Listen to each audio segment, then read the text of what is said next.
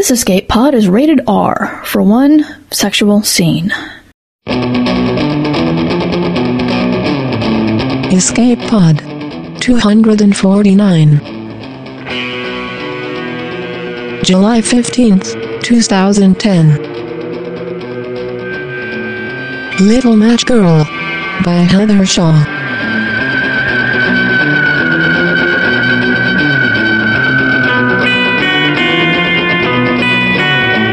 Hi there, welcome to Escape Pod. I'm your host and editor, Mur Lafferty.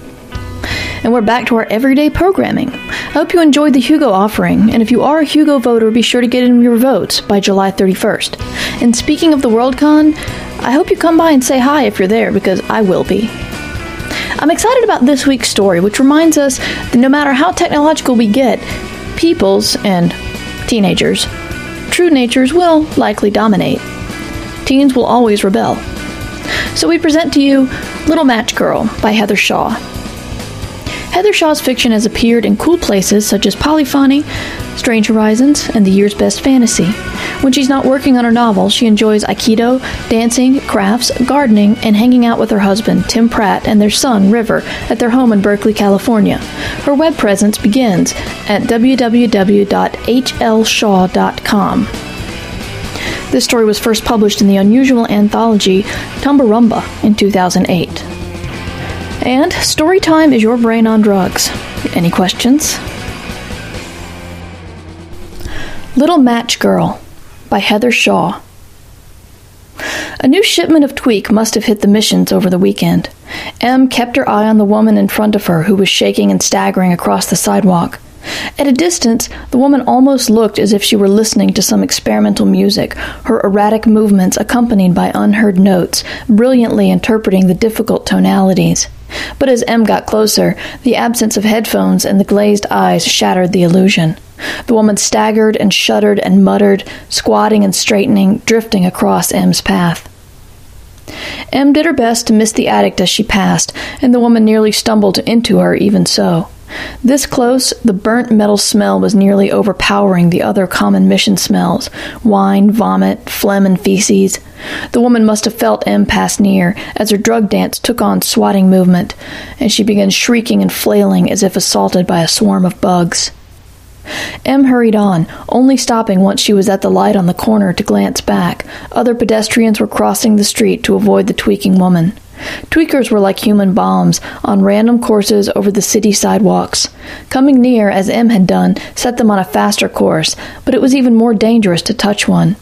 They could rip you to shreds, and they gripped with more strength than their bone structure would take, breaking their fingers but not letting go.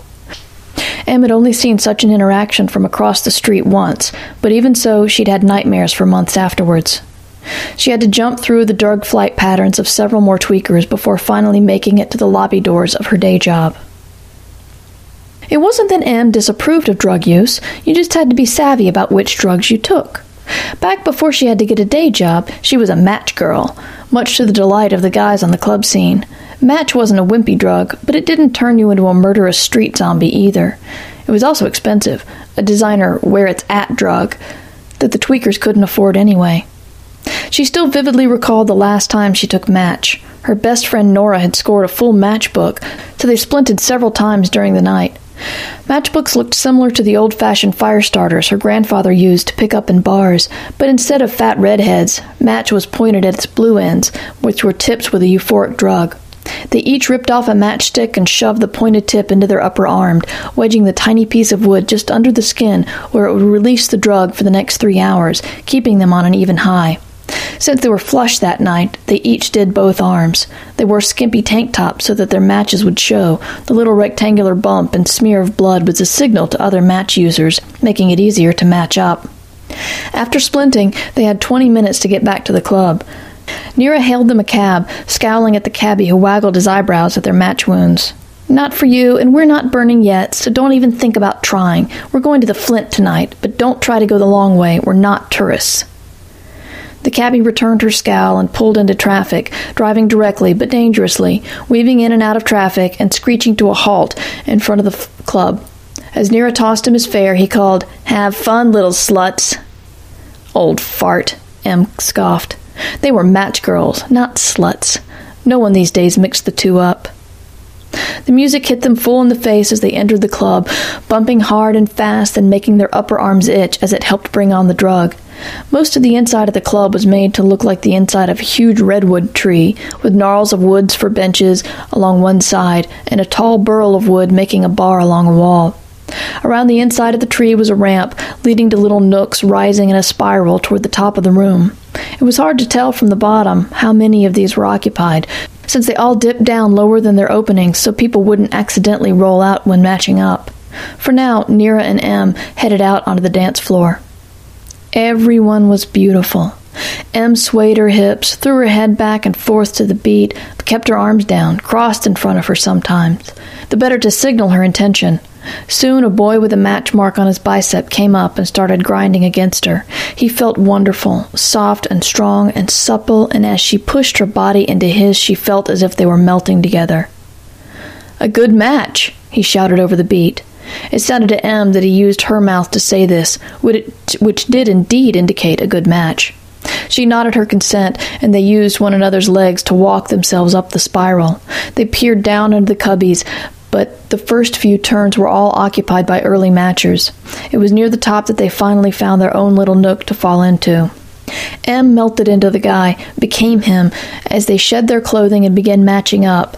She felt the blood rush to his penis, which felt as if it were hers, and marveled at the feel of her breasts, which felt as if they were his, under his, her, hands.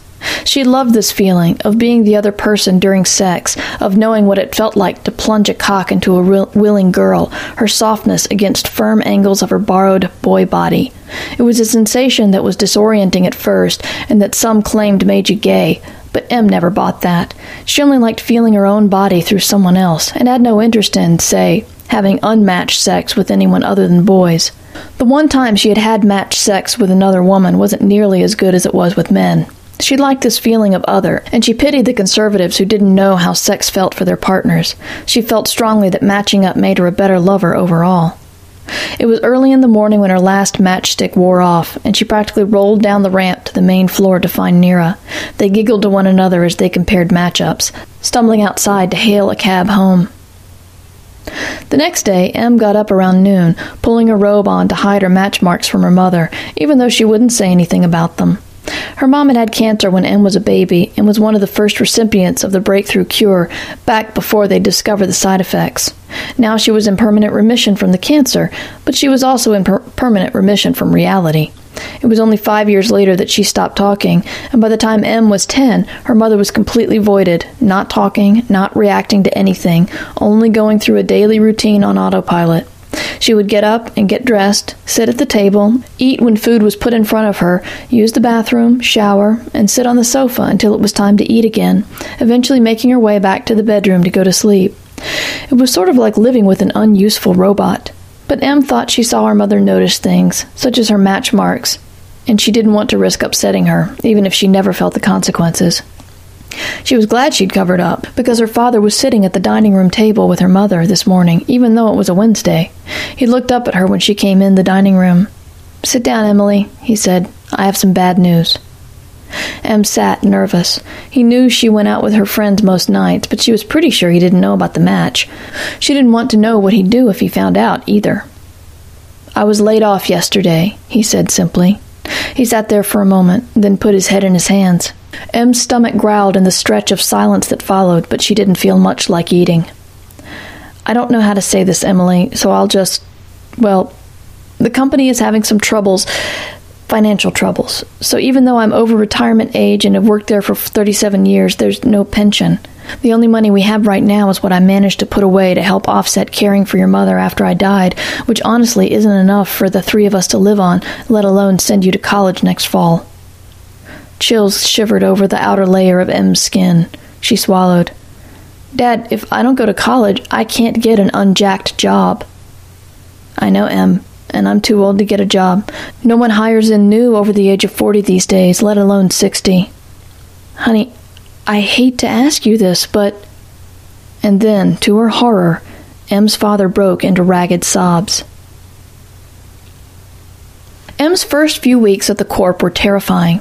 She'd never walked through this part of town before, so the tweakers set her nerves on edge before she'd even gotten there. She entered the lobby, where a snotty receptionist handed her a number to pin to her shirt and told her to go through the twenty-eighth floor. She sat down on a folding chair with the other new hires, each one younger than her and happier, too. Her father had called in his last few favors to get Em hired in as a jacker at her age. Corporations like to hire at fifteen, since kids that age recovered from the surgery better than eighteen-year-olds like Em. She'd been on a college track, which meant eventually she would have been a manager or even a jack surgeon. Only the poor kids dropped out of high school sophomore year to get the jack surgery. She glanced around the room and was relieved that she didn't see anyone from her school here.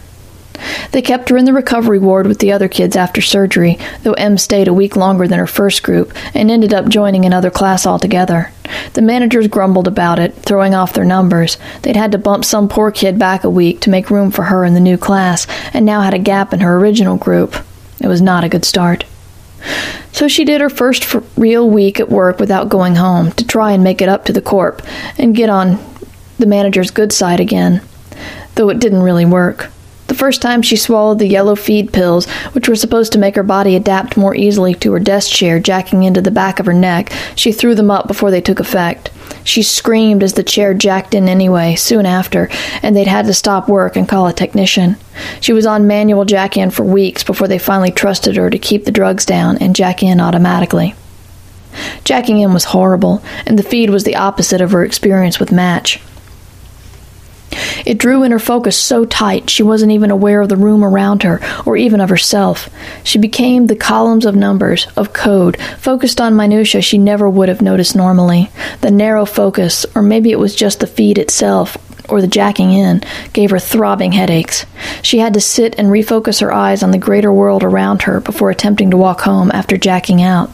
For the first week, she just stayed at work, colliding with walls on her way to sleep on a cot in the break room, to adjust to the sensation of coming down before attempting to walk home. She was exhausted even when she started coming home at nights, barely more active than her mother. Her father was pathetically kind to her, grateful and ashamed that his daughter had to go to a jack job to support his family. He'd tried to get a job driving a cab, cleaning a school, anything that didn't require jacking, but no one would hire him. He spent his days reading news feeds and trying to organize a legal case to sue for his pension back, and would occasionally tell Em about how it might happen, and then she could go to school again, but she almost would rather not hope for it anymore. It was after the first year at the job that Em finally got her vacation. By this point, her father didn't even try to suggest a family vacation, but encouraged Em to do whatever she wanted. "You've more than earned it, honey." So Em went and found Nira, hoping her old friend had a break in her classes and access to some Match. "No one does Match anymore, Em. That's like three at-drugs ago. We're going to do this new one I just tried last week called Flame. It's the most amazing thing you've ever felt." Em wanted to cry. It was the only the second day of her seven-day vacation, and she'd really been looking forward to the freedom of being someone else for a few hours, or even a few days. "Can't you get some Match for old time's sake?" "You don't want Match if no one else is doing it. What's the point of that?" Nira asked. She had a point. "Besides, Flame connects you with everyone, not just some guy you pick up at a club. You'll see. Don't worry about having to afford it on a jacker's salary either. It's on me. Come on, it'll set you free, make you forget about your horrible day job and everything. It's more than those poor kids you work with get on their vacations." They went together to the dealer's house. He barely recognized Em, whose skin was dull and hair limp from too much feed, and when he realized who she was, he looked at her suspiciously. "You don't have a day job now where you do feed, do you?" he asked before handing over the brown paper baggie with the drug in it. Nira snorted and answered for her. "What, do you think she's a jacker?" She said it like it was a nasty bug. "Please, Em's where it's at. She's one of us." "She looks tired." "She's just been partying too hard. She's cool, I swear." "Look, I don't sell Flame to jackers. It's just not... Look, she's fine. Just give us the Flame already." Back at her house, Nira opened the bag and pulled out a tiny glass vial filled with an iridescent liquid which pulsed and swirled and changed colors. It was one of the most gorgeous things Em had ever seen. She took it from Nira, cupping it carefully in her hand, transfixed by the beauty of it. "Pinch the lid, then snort it." Em looked up at Nira slowly, reluctant to tear her gaze away from the liquid. Nira laughed at her. It's how you fix with this stuff, Em. Pinch the lid, put it up to your nose, then snort it. Oh. Em continued to cradle the vial in her hand, unwilling to part with such lovely colors in such an inelegant way. It seems a shame to put something so pretty up my nose. Swallow it, shove it up your ass, pour it down your ear. Are you going to fix or not, Em?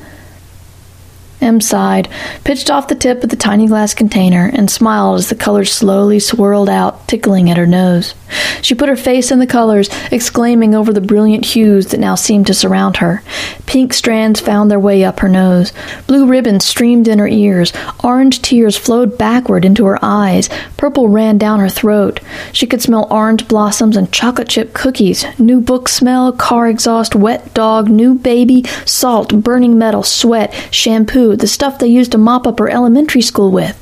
She'd expected a falling or a floating sensation, but instead she felt herself expanding, her borders dissolving and her substance, herself, drifting out, unconfined, free to float away like the colors did when she'd opened the vial. She was aware of Nira, touched her mind, saw through her eyes for a moment. She could see herself. No, she could see her physical form, her shell, sinking to its knees on the soft carpet of Nira's bedroom. How small and sad she looked there, how limited. She was distinctly aware of the world stretching away from her and enveloping her, and she shot out, exploring, discovering, remembering. She touched minds in their shells, tasting their different textures, until she saw the pattern, saw how each shell was only a part of a fractal, how they all fit together, expanding on the same theme. Each part had tiny parts, what that had tiny parts, many small whirls making bigger whirls until it was all one and many. She saw her own place in the whirls, how it had expanded and remained stable, how she combined with other parts to make new sections, how she fit neatly wherever she went, free and pieced in at the same time. She swelled, no, dissipated, beyond the confines of the building where her body knelt. She felt the presence of others like her, expanding for the first time, twisting their patterns to join the new ones, tasting the entire world spread out before them, beginning to grok what they were experiencing. Here was her house, with the confined consciousness of her parents tucked neatly within. She felt the sadness of her father, his despair at feeling useless and old. She saw the caged mind of her mother, throwing itself against its shell, desperately trying to communicate with her father, but trapped inside, silent and invisible. Em felt a small thrill. She'd always thought her mother wasn't truly gone, but was horrified to find out what it was really like for her. She wondered briefly if Flame would let her mother out. As she grew, she felt more than human consciousness reaching out to her. She felt the angry fear of alley cats, the delight of a domesticated dog pleasing its master, the hunger of the pigeons. A deciduous tree, native to the Midwest, cried out for water. A cactus mused on prickling a nearby toddler. A calla lily yearned for just a tad more sun. Soon, rocks sang their slow song to Em, a bass line under the high giggle of running water. Even man-made things, houses, trains, trash, vibrators, jewelry, joined in the great fractal ruckus of the beautiful, vast, one world. For it was one, one whole with many parts, each influencing, connecting up to one another, joining to create the single entity that was the world. Em lost herself, her part of the pattern, for a time.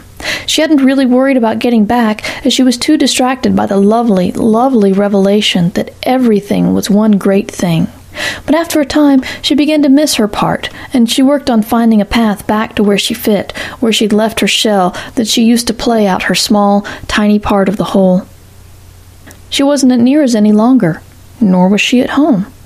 On her way to check work, she flew past the tweakers, their erratic, dangerous dance beautiful from her new vantage point, creating exquisite counterpoints in the great pattern. She saw how a few of them weren't on tweak at all, but were a result of an unlikely but horrible chemical reaction. And it was there she found herself. There was her shell, moving in counterpoint, staggering along the street, swaying and vacant, being dodged by her young co-workers as they hurried down the street to work. It was an eerie dance, and she watched her body for a long while. She thought she should panic, but it was hard to, when the sun was so beautiful on the rooftops and the seagulls were talking excitedly about the winter coming. She spent a while among them, and when she looked for her body again, it was gone. She thought of looking for it again, but then, beyond the quay, there was the sea, the shining, rolling sea, going on and on.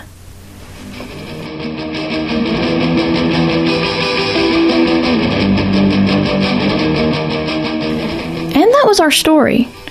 Oftentimes, a downward spiral of destruction is slow, and you can't pinpoint the one thing that led you there. However, other times it's frightening to realize that one little choice you make will change things forever. The other thing about this story that makes me uneasy is that, as a teenager, I always had the dream of just wanting a pill to take, a knowledge pill that would tell me everything I needed to know so I wouldn't have to work. I was lazy. I suppose kids these days want a built-in U S B drive in their spine to upload all their information from thumb drives. Easy knowledge, easy in, easy consumption. But what I never considered was that if we created that door, then, as this story tells us, it can swing both ways, and it can go out as well as in. Heather Shaw was inspired to write Little Match Girl by the meth addicts that she walked past in San Francisco's Mission District on her way to work. She'd cross the street to avoid the meth heads who seemed a little too gone on their drug, all the while sipping her coffee so she'd be alert enough to perform when she got into work. It made her think about the differences and similarities between legal and illegal drugs, the different drugs used by different socioeconomic classes, and how certain drugs are not only accepted, but sometimes even expected by our employers. And as my daughter ages, I'm seeing the world through my father's eyes. She wants to be an inventor, but inventing includes creating potions that will make Pokemon real. She likes the idea of going into space, but is offended if we say that she must work harder than reading Captain Underpants to get there. She's only seven. She'll go through umpteen career considerations and will likely not be an astronaut. And I'm not saying that to put her down. Are you the career that you wanted to be when you were seven? I am, however, making it as possible as I can that she get there, as long as she actually wants to. We've gotten her space books, a telescope, and other educational stuff that she does look at when she's not playing. I'm thirty-seven, but I still have that connection to being a child. I understand the need and want to just play and not get pressure of the parents to stop reading Ramona for the umpteenth time.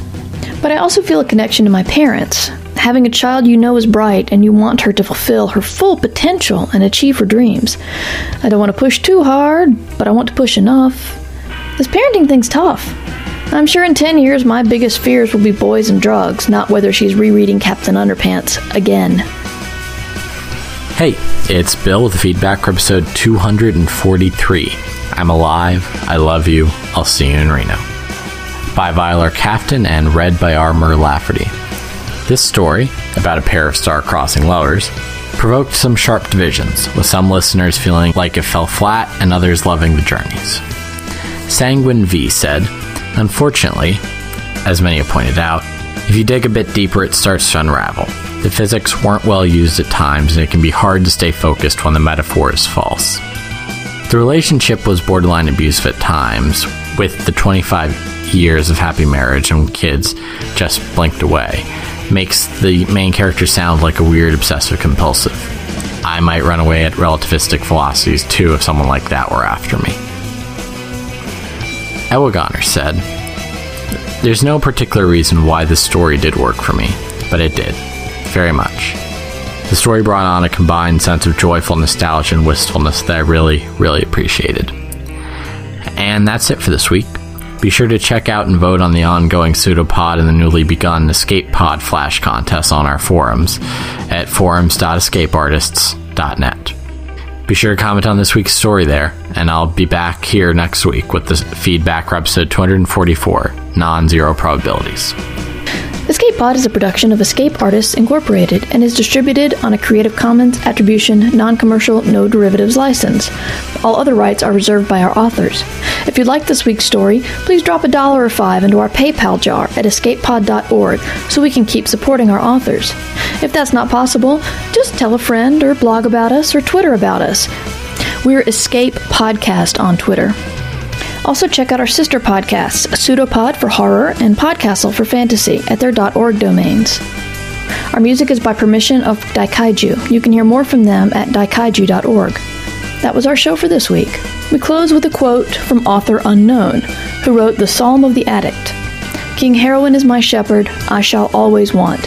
He maketh me to lie down in the gutters. He leadeth me beside the troubled waters. He destroyeth my soul. He leadeth me in the paths of wickedness for the effort's sake. Yea, I shall walk through the valley of poverty, and will fear all evil, for thou, Heroin, art with me. Thy needle and capsule tried to comfort me. Thou strippest the table of groceries in the presence of my family. Thou robbest my head of reason. My cup of sorrow runneth over. Surely heroin addiction shall stalk me all the days of my life, and I will dwell in the house of the damned forever. We'll see you next week. Until then, be mighty.